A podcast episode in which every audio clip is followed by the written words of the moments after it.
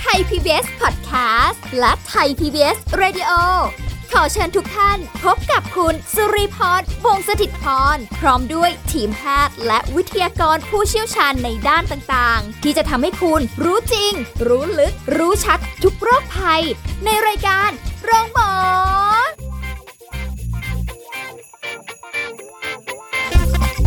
สวัสดีค่ะ คุณผู้ฟังค่ะขอต้อนรับเข้าสู่รายการโรงหมอทางไทย PBS Podcast นะคะ วันนี้เราพบกันเช่นเคยค่ะ สิ่งที่เราจะคุยกันวันนี้ สาระความรู้ดีๆ ที่มาฝากกันเป็นประจำค่ะ วันนี้เราจะคุยกับศาสตราจารย์นายสัตวแพทย์ ดร สถาพรจิตปานพงศ์คณะบดีคณะเทคนิคการสัตวแพทย์ มหาวิทยาลัยเกษตรศาสตร์ค่ะสวัสดีค่ะอาจารย์ค่ะสวัสดีครับค่ะ วันนี้จะเป็นอีกเรื่องหนึ่งที่คุยกัน เพราะว่า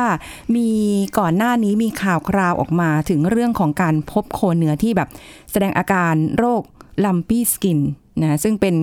โคที่เกษตรกรรายย่อยที่ในจังหวัดร้อยเอ็ดมั้งกว่า 10 รายเลยอะค่ะ ที่เขาเลี้ยงกันแล้วก็พบว่า เอ๊ะทำไมอยู่ๆโคหรือวัวเนี่ย ก็ป่วยขึ้นมานะคะ ก็เลยเก็บตัวอย่างไปส่งตรวจกันดู ซึ่งปรากฏว่าอ้าวเป็นไวรัสเหรอคะโรคนี้คือไวรัสใช่ไหมใช่คะครับอาจารเป็นย์โรคเป็นโรคไวรัสที่ทำให้เกิดฝีในผิวหนังนะครับค่ะก็เป็นโรคหนึ่งที่เอ่อเป็นโรคอันตรายโรคติดต่อร้ายแรงนะครับ ที่กำหนดอยู่ในมาตรฐานสากลทั้ง OIE ทั้ง FAO นะครับเป็นโรคหนึ่งที่ทำให้เกิดความเอ่อสูญเสียทางด้านเศรษฐกิจพอสมควรนะครับ โรคนี้เนี่ยเป็นโรคที่เกิดจากไวรัสในกลุ่ม POX v i r i d i นะครับหรือเอ่อในสกุล Caprivox ไวรัสนะครับ ซึ่งอันนี้จะอยู่ที่ผิวหนังเป็นหลักค่ะนะครับซึ่งลักษณะอาการเนี่ยถ้าเราเห็นภาพนะฮะก็ จะเป็นตุ่มหรือเป็นก้อนขึ้นมามันคล้ายๆพวกอิสุอิสัยหรือไข้ทอดพิษเหมือนกันเพราะว่าเป็นเชื้อไวรัสในกลุ่มเดียวกัน มันเห็นชัดเลยใช่ไหมคะใช่ครับที่จะเห็นชัดเลย พอเริ่มแสดงอาการของโรคเนี่ยไอ้ก้อนพวกนี้จะขึ้น ทีแรกจะเห็นสักสองสามก้อนก่อน พอวันหลังๆต่อมาเนี่ยก็จะเห็นพลึบทั้งตัวเลยโอ้จนแทบจะไม่เหลือพื้นที่ผิวหนังปกติของสัตว์เลยนะครับค่ะ มันก็เลยดูเป็นโรคที่น่ากลัวพอสมควรนะครับคือมันอันนี้มันเป็นโรคที่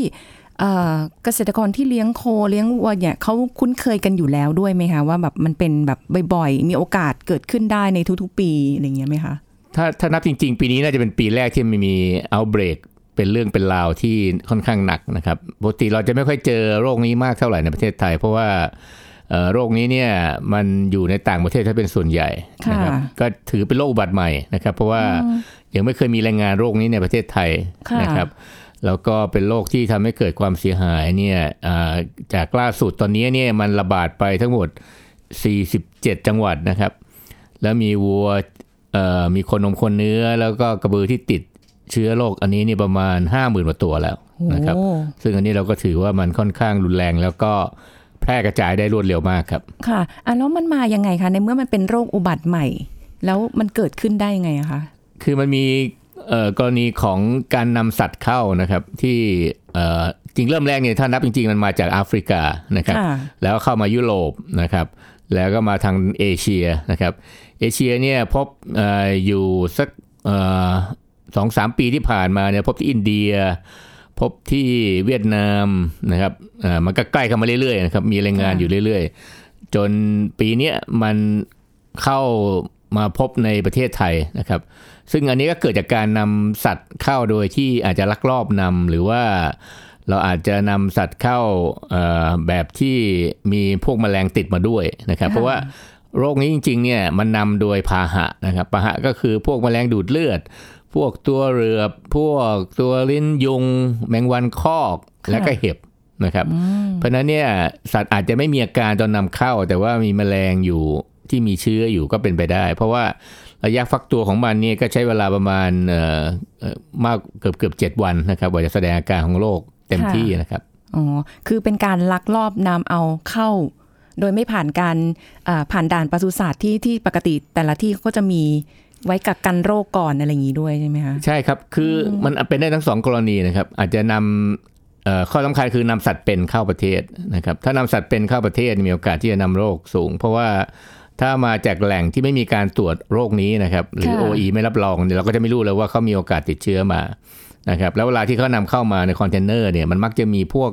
มแมลงพวกอะไรพวกนี้ติดไปประจำซึ่งเราเจอบ่อยนะครับค่ะไม่ว่าเราจะส่งจากเมืองไทยไปต่างประเทศหรือจากประเทศเมืองไทยเนี่ยถ้าเราส่งสัตว์เป็นนะครับค่ะมันหลีกหนีไม่พ้นเพราะว่า บางทีเขาไม่ได้ฆ่าพวกแมลงพวกพยาธิภายนอกก่อนที่เขาจะนำเข้าคอนเทนเนอร์หรือบรรทุกเรือเลยพวกเนี้ยนะครับค่ะเพราะฉะนั้นก็มีโอกาสที่มันอาจจะติดพวกนี้มาด้วยเวลาที่เข้ามาถึงประเทศไทยเพราะว่าเวลาสัตว์อยู่ในคอนเทนเนอร์หรือในกรงที่เขานำเข้านานๆเนี่ยมันก็จะปนเปื้อนไปหมดนะครับ ก็มีโอกาสที่จะเกิดทั้งแบบที่เอ่อถูกกฎหมายให้นำเข้าจริง ๆ นะครับแต่เป็นสัตว์เป็นนะครับ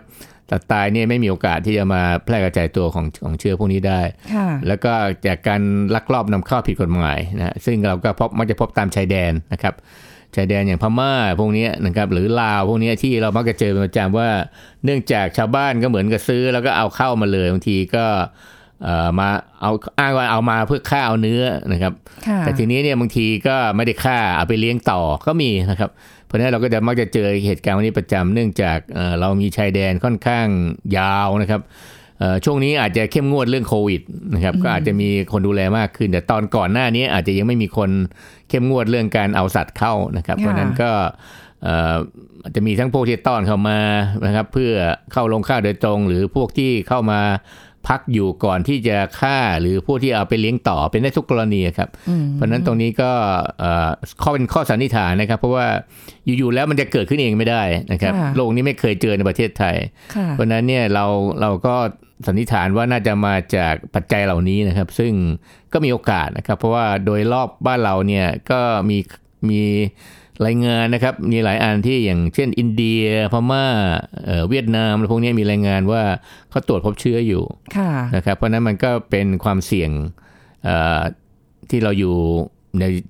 บริเวณชายแดน แล้วก็มีพื้นที่อาณาเขตติดต่อกัน แม้เวียดนามจะไม่ได้ติดต่อไทยนะครับ แต่ว่าติดต่อผ่านกัมพูชาผ่านอะไรพวกนี้นะครับค่ะก็มีโอกาสครับอืมอาจารย์คะแล้วอย่างนี้เวลาที่เอาสัตว์เป็นใส่ไว้ในตู้คอนเทนเนอร์ค่ะอาจารย์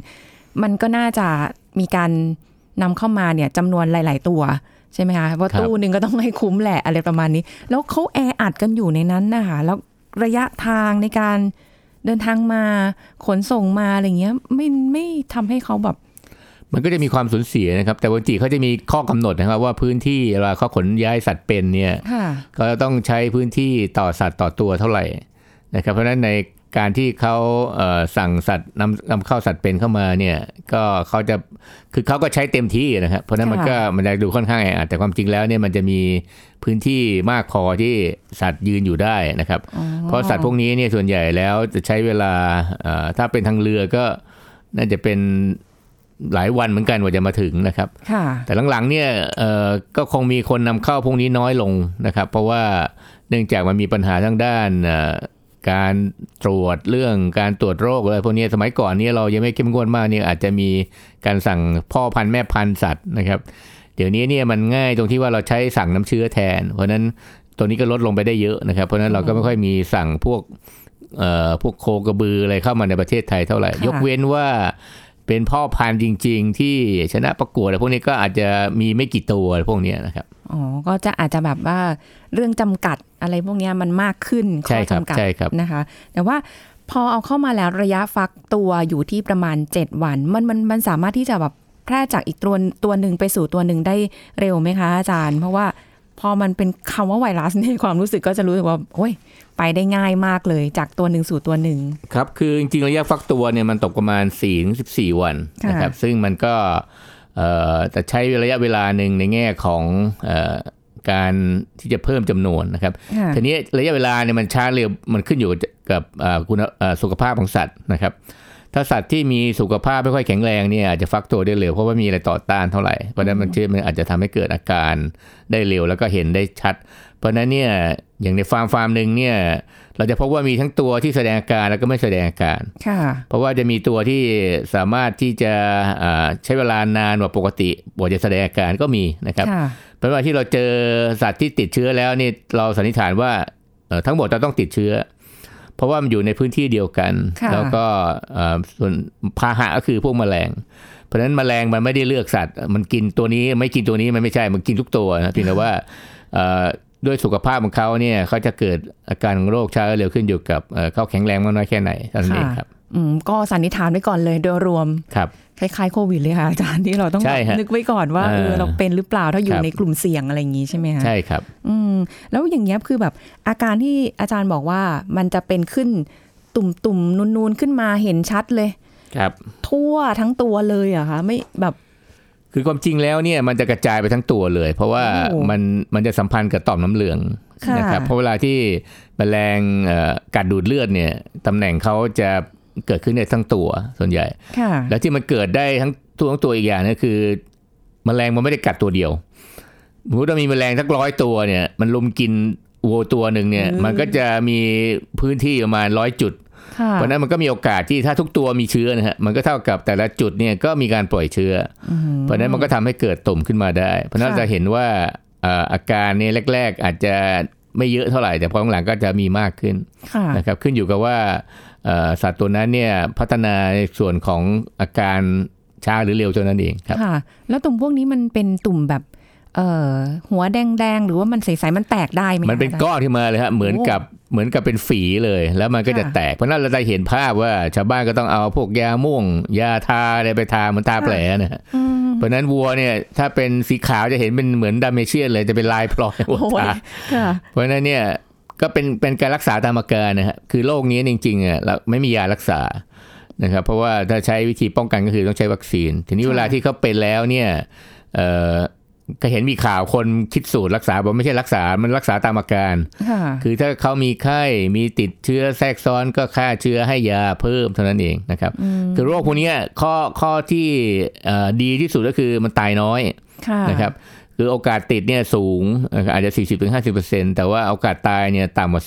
10%ในประเทศไทยได้ดูตัวเลขตอนนี้นะฮะก็ยังแค่ 1%นะฮะไม่ได้ตายแบบเอ่อล้มลงไปเลยประเทศทั้งฟาร์มเลยทั้งฝูงก็ยังอยู่ได้ค่ะก็อาจจะมีอาการไข้กินอาหารน้อยลงคือช่วงนั้นเป็นช่วงที่เขาติดเชื้อมากๆค่ะเพราะฉะนั้นเจ้าของก็ต้องหาวิธีการช่วยเหลือนะครับ อย่างเช่น ทายาฉีดยาบำรุง ให้ยาในส่วนของการพวกเชื้อแทรกซ้อนนะครับ แล้วก็เอ่อรักษาตามอาการไปเรื่อยๆ คือถ้าผ่านระยะเวลาหนึ่งเนี่ยเขาก็จะมีภูมิคุ้มกันค่ะเหมือนโควิดเหมือนกันฮะมันก็จะมีภูมิคุ้มกันขึ้นมาขึ้นมาต้านทานแล้วเขาก็จะอยู่ได้ค่ะเพราะฉะนั้นโอกาสตายจริงๆเนี่ยมักจะพบในลูกสัตว์มากกว่าเพราะในลูกสัตว์เนี่ยยังไม่มีภูมิคุ้มกันค่ะแล้วเวลาที่เขาติดเนี่ยเพราะเราคือลูกสัตว์เนี่ยเราเลี้ยงอยู่กับแม่ เพราะฉะนั้นเวลาที่แม่โดนกัดลูกมันก็โดนกัด เพราะฉะนั้นเนี่ยลูกจะแสดงอาการไวเพราะว่าเนื่องจากเขาไม่มีภูมิเลยอืมเพราะฉะนั้นก็มีโอกาสที่ลูกอาจจะตายได้ง่าย เพราะเนื่องจากร่างกายเขาอ่อนแอกว่า แล้วเขา สร้างภูมิได้ช้ากว่าแล้วก็ได้น้อยกว่าพวกสัตว์โตนะครับ ค่ะ ก็เหมือนกับหลาย ๆ โรคเนอะอาจารย์เนอะที่แบบว่าถ้าอ่าเป็นสัตว์อายุน้อยๆเป็นลูกอย่างเงี้ย ก็จะความแข็งแรงหรือภูมิคุ้มกัน ก็ไม่ค่อยจะมีอยู่แล้ใช่วครับเป็นใช่เรื่องครับปกติใช่ไหมคะอาจารย์คะแล้วอย่างเงี้ยคือการติดต่อกันเนี่ยเอ่อโอกาสที่ทำให้วัวที่เลี้ยงเนี่ยตายน้อย ในฟาร์มก็ไม่ต้องแบบอ่าเอาฟังแล้วก็ไม่ได้จะต้องแบบกังวลอะไรมาก แต่สิ่งที่มันน่ากังวลอย่างอื่นมันมันมีไหมคะตอนนี้ หรือว่ามันก็ยังเป็นระดับแบบเนี้ยคงที่อยู่ คือความจริงเนี่ยแนวโน้มอะไรถ้าเงี้ยถ้าเราพูดถึงว่าเออมันมันตายน้อยเนี่ยเออมันดูเหมือนเออโอเคสัตว์อะเกษตรกรอาจจะไม่สูญเสียมากแต่ความจริงแล้วสูญเสียนะครับ เพราะว่าคือสภาพสัตว์เนี่ยมันจะ เออเขาเรียกว่ามันแสดงถึงความที่มีสุขภาพที่ไม่ปกติค่ะเพราะฉะนั้นเวลาที่เขาเอ่อจะไปส่งไปลงค่าหรือจะไปทำอย่างอื่นต่อเนี่ยคนก็คนก็ไม่อยากได้โรคนี้ไม่ติดคนนะครับค่ะเพราะฉะนั้นนี่เนื้อก็ยังกินได้ แต่ว่าเราก็ไม่แนะนำว่า อย่างพูดว่ากรณีที่สัตว์แสดงอาการมาก ๆ เนี่ยจริงๆแล้วถ้ามีอาการมากจริงคือเขามีไวรัสทั้งตัวเลย เพราะไวรัสกำลังเหมือนกับเพิ่มจำนวนอะไรพวกเนี้ยทำให้โรคดำเนินการออกไปค่อนข้างรุนแรงนะครับค่ะเพราะฉะนั้นเวลาที่สัตว์ป่วยและตายจากโรคพวกนี้เราก็ไม่แนะนำว่าให้เอาไปเอาไปทานต่อนะครับ เราคิดว่าน่าจะขุดหลุมฝังซะเพราะว่ามันจะได้ไม่แพร่กระจายตัวของโรคต่อค่ะเพราะว่าปัญหาที่เราพบว่ามันกระจายตัวในประเทศไทยได้เร็วเนี่ยเนื่องมาจากเอ่อเราไม่ได้คุมการเคลื่อนย้ายตั้งแต่วันแรกของการระบาด นะครับอาจจะเนื่องมาจากเกษตรกรก็ไม่แน่ใจก็ไม่ได้รายงานสัตวแพทย์ว่าจะเข้ามาพื้นที่เนี่ย มันช้าไปเพราะฉะนั้นเวลาที่มันสัตว์ถูกเคลื่อนย้ายไปแล้วเนี่ยเวลาสัตว์เคลื่อนย้ายไปแล้วเนี่ยมันมี2อย่างนะฮะมีสัตว์ที่ติดเชื้อไป อันที่สองคือมันมีแมลงติดกับตัวสัตว์ไปด้วยค่ะนะครับเพราะว่าแมลงมันไม่รู้หรอกมันกินอยู่ คุณจะอยากจะเคลื่อนย้ายมันก็ไปกับด้วย นี่พอมันย้ายไปจังหวัดหนึ่งไปสู่จังหวัดสองมันก็ไปเริ่มต้นจังหวัดที่สองค่ะเพราะฉะนั้นการเคลื่อนย้ายในช่วงแรกที่เกิดขึ้น อาจจะยังเอ่อไม่ได้เข้มงวดมากเท่าไหร่ อันนี้ก็ทำให้เกิดการแพร่อย่างรวดเร็วเพราะเวลาที่เอ่อมันไปจังหวัดที่สองมันก็จะทำให้เกิดกลุ่มของการติดเชื้อในจังหวัดที่สอง ซึ่งจังหวัดที่สองเองเนี่ยอาจจะอยู่ห่างจังหวัดแรกเยอะนะครับ เพราะฉะนั้นเนี่ยก็ไม่มีใครนึกถึงว่าโรคนี้จะมาถึงตรงนี้ เพราะว่าอาจจะอยู่ตรงนี้เพราะตอนนี้เราเห็นถ้าเราไปดูพื้นที่ที่ระบาดในประเทศไทยตอนเนี้ยมันตอนแรกอยู่ที่อีสานค่ะตอนนี้ลงมาภาคใต้ก็มีภาคเหนือก็มีนะครับโอ้เพราะฉะนั้นเนี่ยมันกระจายทั้งประเทศก็หมายความว่ามันมันไม่ใช่แมลงบินไปไปไปอีกห้าสิบ หรือร้อยโลไปกัดวัวอีกอีกจังหวัดไม่ใช่แต่นะเกาะไปด้วยแล้ว มันติดไปกับอืมการเคลื่อนย้ายสัตว์นะครับค่ะแล้วบางครั้งเนี่ยเอ่อเจ้าของสัตว์ก็กลัวว่าเออเดี๋ยวถ้าสัตว์ป่วยตาย อาจจะไม่ได้ก็เอาไปเอาไปส่งค่านะครับ ซึ่งการที่ไปรวมสัตว์เพื่อส่งค่าก็เหมือนกับการรวมเชื้ออีกค่ะเพราะฉะนั้นมันก็มีโอกาสทำให้เกิดการแพร่ระบาดเนี่ยเอ่อแบบ ควบคุมยากนะครับ เพราะฉะนั้นเนี่ยประเด็นตรงนี้ก็เลยกลายเป็นส่วนที่เราช่วงนี้เนี่ยทางกรมปศุสัตว์ออกมาตรการแล้วห้ามเคลื่อนย้ายทุกชนิดนะครับ ซึ่งค่ะจริง ๆ แล้วตามมาตรการของ OE เนี่ยเขาระบุว่าเวลาที่ฟาร์มไหนที่ติดโรคนี้นะครับ สัตว์ที่แสดงอาการเนี่ยต้องต้องทำลายหมดนะครับ แล้วก็สัตว์ที่ไม่มีอาการ ยังไม่มีอาการอะไรเลยนะครับอันนี้ต้องส่งลงค่าเพื่อตัดวงจรค่ะเพราะว่าสัตว์ทุกตัวที่มีเชื้อแล้วเนี่ยจะเป็นพาหะเอ่อ มันเหมือนซอมบี้อะมีเชื้อไปเรื่อยๆ แล้วแมลงมากัดมันก็นำไปสู่ตัวอื่น เพราะฉะนั้นมันก็จะกลายเป็นตัวเก็บโรคเอาไว้ค่ะเพราะฉะนั้นถ้าจะตัดวงจรพวกนี้ก็ต้องใช้มาตรการ แต่อันเนี้ยมันทำค่อนข้างยากนี่ก็ก็ค่อนข้างเห็นใจนะเพราะว่ากรมบริษัทเองเนี่ยเอ่ออาจจะยังรับมือตรงนี้ค่อนข้างยากหน่อยเนื่องจากเป็นโรคใหม่นะครับ ซึ่งมาตรการต่างๆ ก็อาจจะยังไม่ได้มีครบถ้วนในเรื่องของการชดเชย แต่มันต้องวางแผนนะครับ เพราะว่าเอาง่ายๆอย่างจะควบคุมโรคจริง ๆ ก็ต้องสั่งวัคซีน ซึ่งวัคซีนมันก็ไม่ได้สั่งปั๊บมาปุ๊บเลย มันก็ต้องใช้เวลา เพราะฉะนั้นที่บอกก็คืออาจจะเดือนละสองเดือนกว่าวัคซีนจะมา ทีนี้ไอ้ช่วงรอวัคซีนเนี่ยเป็นช่วงที่ควบคุมยากมาก เพราะว่าเนื่องจากเอ่อยังมีการระบาดมันก็แพร่ไปเรื่อยๆนะครับเพราะว่าเราเราไปบอกเกษตรกรเนี่ยเกษตรกรก็ฟังบ้างไปฟังบ้างนะครับเพราะว่าเขาก็ห่วงปากห่วงท้องเขาเพราะฉะนั้นเนี่ยใช่เอ่อการที่ให้เขาอยู่เฉยๆแล้วก็วัวเขาเจ็บป่วย พวกนี้มันก็เป็นเรื่องอะไรที่ เอ่อเราก็คงไปห้ามเขาไม่ได้ทุกกรณีนะครับ เพราะฉะนั้นก็เลยเกิดปัญหาว่ามันมีการแพร่กระจายตัวแบบเอ่อจากการเคลื่อนย้ายด้วย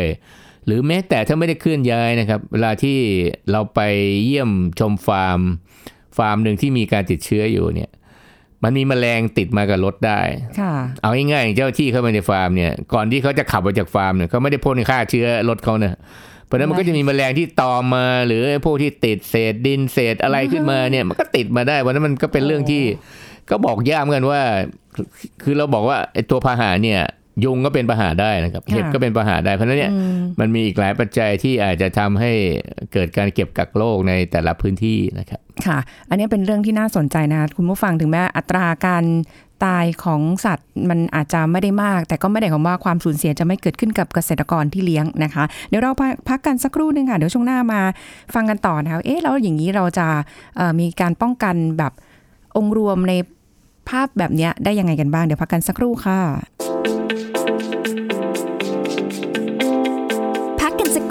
แล้วกลับมาฟังกันต่อค่ะ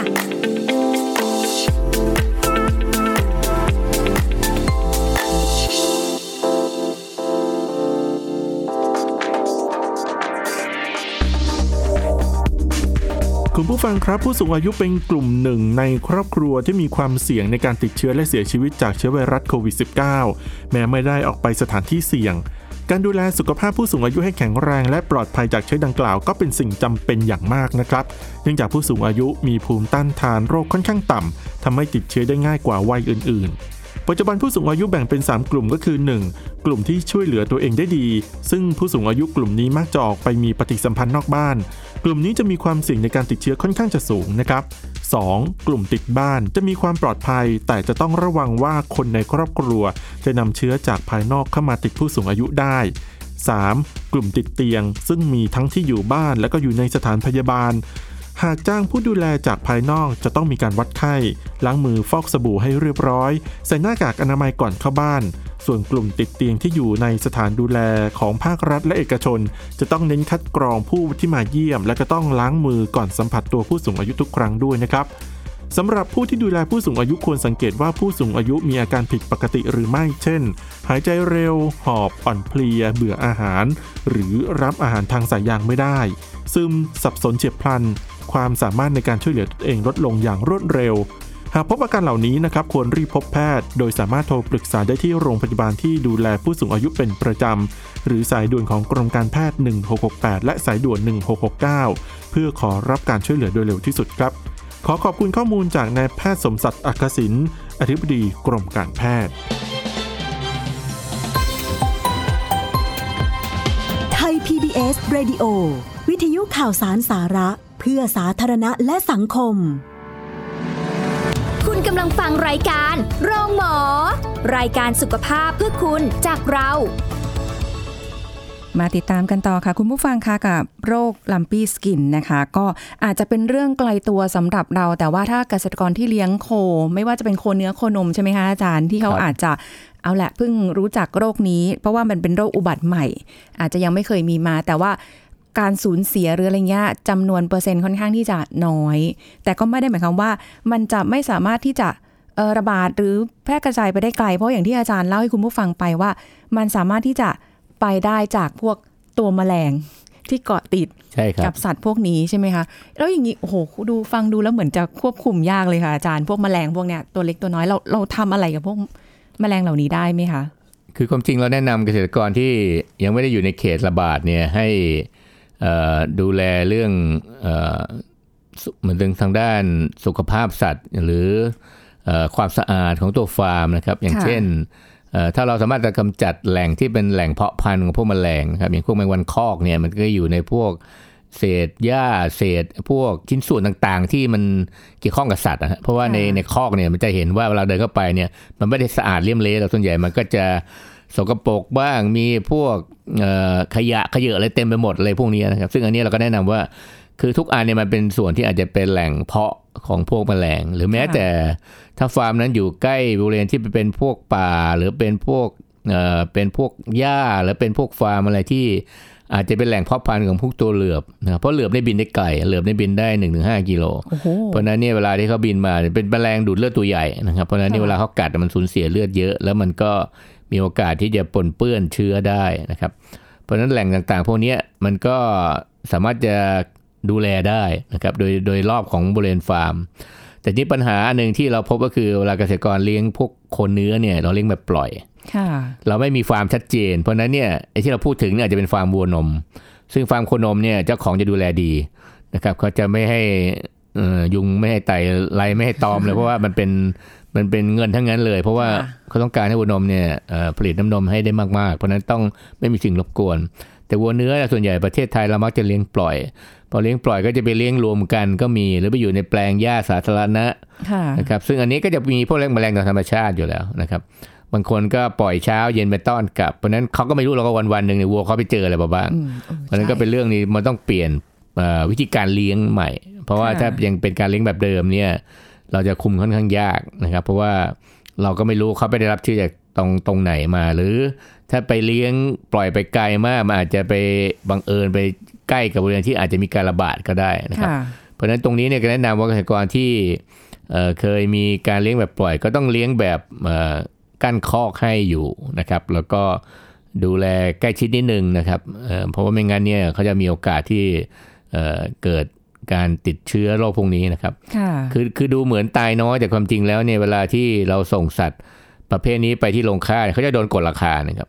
พร้อมแสดงถึงสัตว์ที่มันติดเชื้อแล้วก็สัตว์ที่ไม่สมบูรณ์เพราะฉะนั้นมูลค่าก็จะหายไปค่ะนะครับ หรือแม้แต่เวลาโตอย่างพวกสัตว์เล็กเวลาที่เขาเอ่อเจริญเติบโตมันก็อาจจะช้าปกติ เพราะเนื่องจากมันมีการติดเชื้ออยู่มันทำให้เกิดการหยุดการเจริญเติบโตนะครับหรือการแลกเปลี่ยนเนื้อก็เอ่ออาจจะลดลงบ้างนะครับ เพราะว่าเขาติดเชื้อพวกนี้มันจะมีอาการไข้นะครับ แล้วก็มีการอื่นตามมา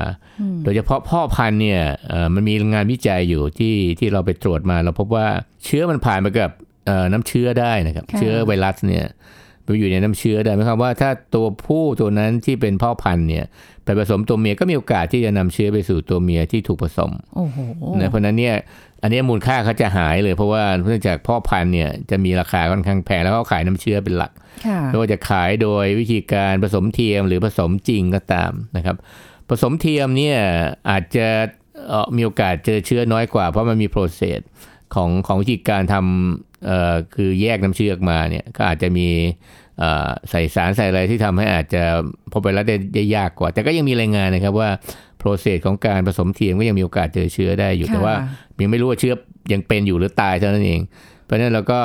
เอ่อไม่แนะนำว่าอย่างพวกพ่อพันธุ์ที่ติดแล้วเนี่ยก็ไม่ควรใช้นะครับ เพราะว่ามีความเสี่ยงเขาระบุว่าต้องทำวัคซีนให้เสร็จก่อน มันถึงจะค่ะกลับมาปกติได้อ๋อนะครับเพราะว่าเป็นวิธีเดียวที่จะใช้ ก็เรียกกำจัดเชื้อทั้งหมดที่อยู่ในร่างกายนะครับค่ะซึ่งอันนี้เนี่ยสัตว์ที่หายจากเอ่ออาการของโรคลัมปี้สกินเนี่ยเอ่อเขาก็ยังปกติได้นะครับ เพียงแต่ว่าจะมีตุ่มร่องรอยอยู่ที่ผิวหนังนะครับ แล้วก็มีภูมิคุ้มกันเกิดขึ้นค่ะนะครับเอ่อภูมิคุ้มกันนี้ก็จะอยู่ได้นานนะครับ เพราะฉะนั้นก็ไม่ต้องห่วงว่ามันจะมีโอกาสติดอีก แต่ว่ารอบนี้เป็นรอบที่อาจจะต้องเอ่อประเมินความเสียหายใหม่ว่ามันจะเอ่อ มีผลต่อจำนวนสัตว์ หรือปศุสัตว์ในประเทศไทยมากน้อยเท่าไหร่ครับค่ะ เพราะฉะนั้นถ้าเกิดว่าเห็นอาการแสดงออกแล้วนะคะมีตุ่มนูนขึ้นมาทั่วตัวเลยอะไรอย่างเงี้ยก็รีบแจ้งปศุสัตว์ ในใช่พื้ครับนที่ใช่ครับนะคะ รู้เร็วก็จะได้แบบสงบโรคได้เร็วมากขึ้นใช่ด้วครัยบนะคะ อันนี้เป็นความรู้ที่เรียกว่าเราอาจจะไม่ค่อยได้คุ้นนะคะคุณผู้ฟังแต่ถ้าในแวดวงเกษตรกร หรือว่าแวดวงปศุสัตว์เองเขาก็คงจะคุ้นเคยกันเรื่องนี้อยู่ ก็คงต้องช่วยกันหาวิธีการที่จะอ่าบรรเทาเบาบางโรคพวกเนี้ย ลงไปให้ได้มากที่สุดนั่นเองนะคะอาจารย์ ใช่ครับ ค่ะอะอันนี้ก็วันนี้คุยกันไปเป็นความรู้ดีๆ ที่เราได้จากอาจารย์นะคะขอบคุณอาจารย์ด้วยค่ะ ครับยินดีครับะสวัสดีค่ะ หมดเวลาแล้วค่ะคุณผู้ฟังคะเราจะกลับมาติดตามกับรายการโรงหมอได้ทางไทย PBS Podcast ได้ใหม่ ในครั้งหน้านะคะ วันนี้สุริพรลาไปก่อนสวัสดีค่ะ แชร์ พูดบอกต่อกับรายการโรงหมอได้ทุกช่องทางออนไลน์ เว็บไซต์ www.thaipbspodcast.com แอปพลิเคชัน Thai PBS Podcast Facebook Twitter Instagram Thai PBS Podcast และฟังได้มากขึ้นกับพอดแคสต์โรงหมอ ที่ Apple, Google, Spotify, SoundCloud และ Podbean ทุกเรื่องทุกโรคบอกรายการ